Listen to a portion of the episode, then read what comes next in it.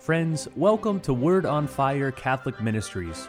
Word on Fire is an apostolate dedicated to the mission of evangelization, using media both old and new to share the faith on every continent and to facilitate an encounter with Christ and His Church.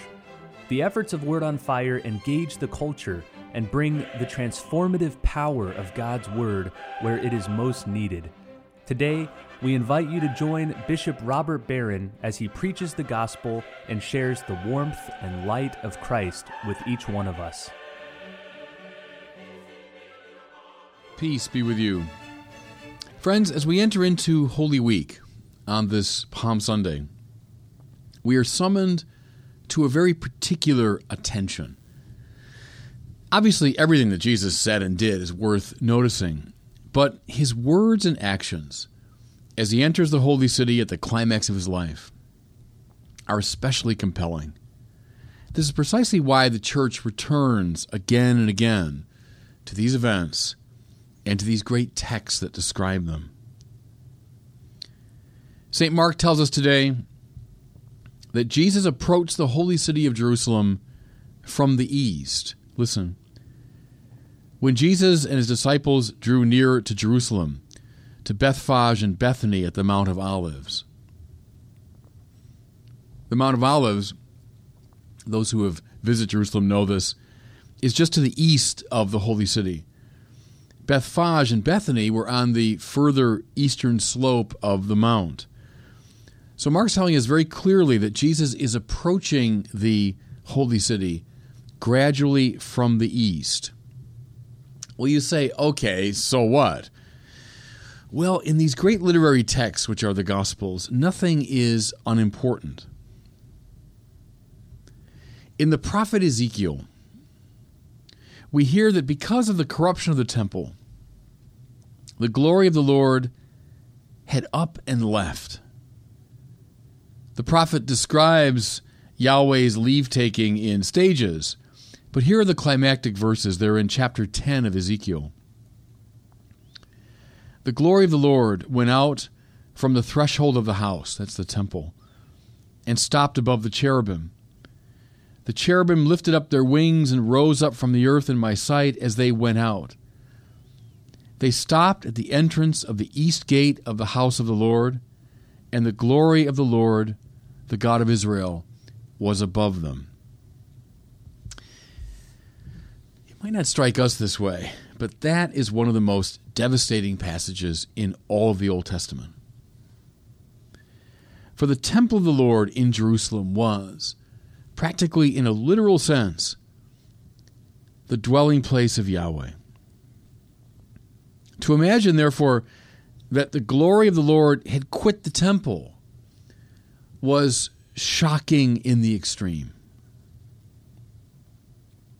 That's Ezekiel's word of judgment, if you want, on the corruption of the temple. The temple, the holy city, were not what they were supposed to be, and so the glory of Yahweh up and left. However, Ezekiel prophesied that one day the Lord would return to his temple and from the same direction by which he left. Listen now from chapter 43 of Ezekiel. Then he brought me to the gate, the gate facing east. And there the glory of the God of Israel was coming from the east. The sound was like the sound of mighty waters, and the earth shone with his glory. He brought me to the gate, the gate facing east, the main gate of the temple, facing the Mount of Olives. And there the glory of the God of Israel was coming from the east, coming precisely over that Mount of Olives back into the temple. Upon this glorious return of Yahweh, Ezekiel predicted, the temple would be rebuilt, would be reconstituted. Okay, now, those texts might be fairly obscure to us, but believe me when I tell you that pious Jews in Jesus' time certainly knew them. they were undoubtedly haunted by them. Think, for example, of the Essene community.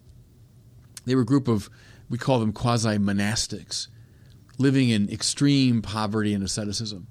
They believed Ezekiel that the glory of Yahweh had quit the temple, which is why they were setting up a kind of alternative temple. But I would say that pious Jews of, of all types would have been haunted by these great texts. Now, Jesus arrives. As they're trying to understand him, what do they do? They turn continually to these ancient texts. That was the matrix for understanding what was going on.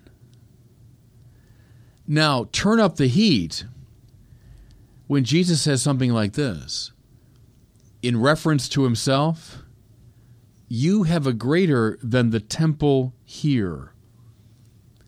Jesus proclaims himself to be the true dwelling place of Yahweh, greater than the temple. And then they see what Mark saw. This same Jesus approaching the old temple from the east, just as Ezekiel said the glory of Yahweh would approach the temple.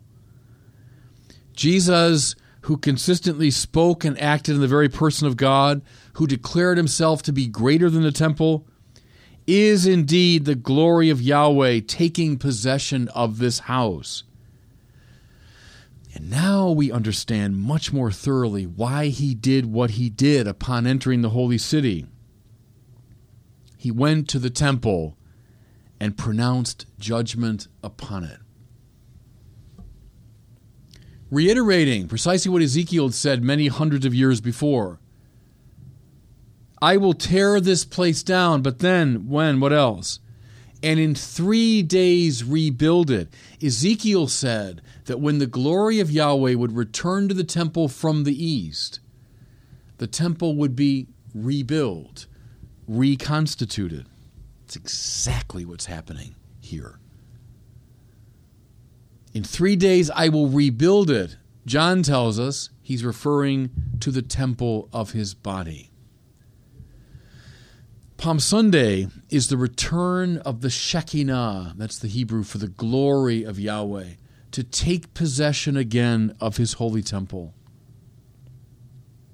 Okay, as if that weren't enough, there are other great texts that were certainly haunting their minds as they watched what he did. The other great text I would suggest is Zechariah 9 9. Listen. Rejoice greatly, O daughter Zion. Shout aloud, O daughter Jerusalem. Lo, your king comes to you. Triumphant and victorious is he, humble and riding on a donkey, on a colt, the foal of a donkey. That's Zechariah 9 9. Now, what's behind that text? Well, we know from 2 Samuel that King David took possession of the holy city of Jerusalem. It's David who made Jerusalem the capital of Israel. And then, bringing the Ark of the Covenant into the city, David dances before it. A great festive parade as he enters the holy city. David's son, Solomon, built a great temple in that new city. In the temple, he housed the Ark of the Covenant. For that brief shining moment under David and Solomon, Israel had a righteous king. But then, as we know, the kings of Israel fell into corruption, much, by the way, as the temple had. The temple that's meant to be the dwelling place of Yahweh fell into corruption. The kings of Israel fell into corruption. And the nation suffered. And so Israelites begin to dream, they begin to long. for the return of the king. Long before Tolkien's book, the biblical idea was this that one day the true David would appear. One day the true king would retake his capital city. He would defeat the enemies of the nation, and then he would reign as king of the world. Now, he'd be a human figure, this Davidic king. That seems pretty clear. But there's something else that makes this scenario more complicated.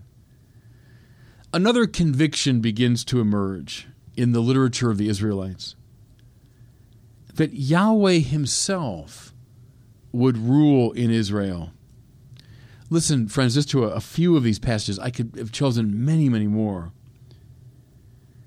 Here's from the prophet Isaiah Your sentinels lift up their voices, together they sing for joy. For in plain sight they see the return of Yahweh to Zion. Yahweh as king coming into Zion, his holy city. Here's something from the prophet Malachi. For I am a great king, says Yahweh of hosts. My name is reverenced among the nations. Here's something now from Psalm 145. I will extol you, my God and King, and bless your name forever. Your kingdom is an everlasting kingdom. Your dominion endures throughout all generations. Again, I could have chosen many, many more. What's the point? The point seems to be that Yahweh would become king. How? Precisely through a son of David who would enter the holy city. But now, now go back to Zechariah 9 9. Not as a conquering hero, riding a fine Arabian charger, but as a humble figure, riding a donkey, indeed a young donkey. Could anyone at that time have missed that this is precisely what was happening on Palm Sunday? Jesus, who is speaking and acting in the person of God, enters the temple, enters the city precisely as Zechariah said he would the Son of David, who is also the Lord Himself, claiming dominion in His capital city. He was the glory of Yahweh returning to the temple, and he was the new David. Indeed, Yahweh Himself returning as king to deal definitively with the enemies of the nation. Wonderful now. As Holy Week unfolds, we see precisely how he fights, don't we? Not with the strategies and weapons of the world, but through the power of nonviolent love, forgiveness, and compassion.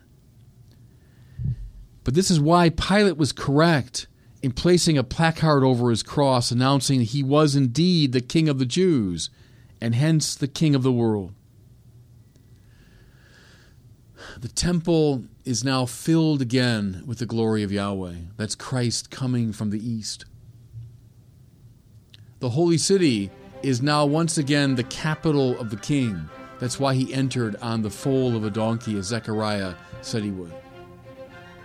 Friends, let these two great images fill your minds and fill your hearts as Holy Week now ensues. And God bless you. Thank you for listening to this week's homily from Bishop Robert Barron. For more resources from Bishop Barron, please visit wordonfire.org.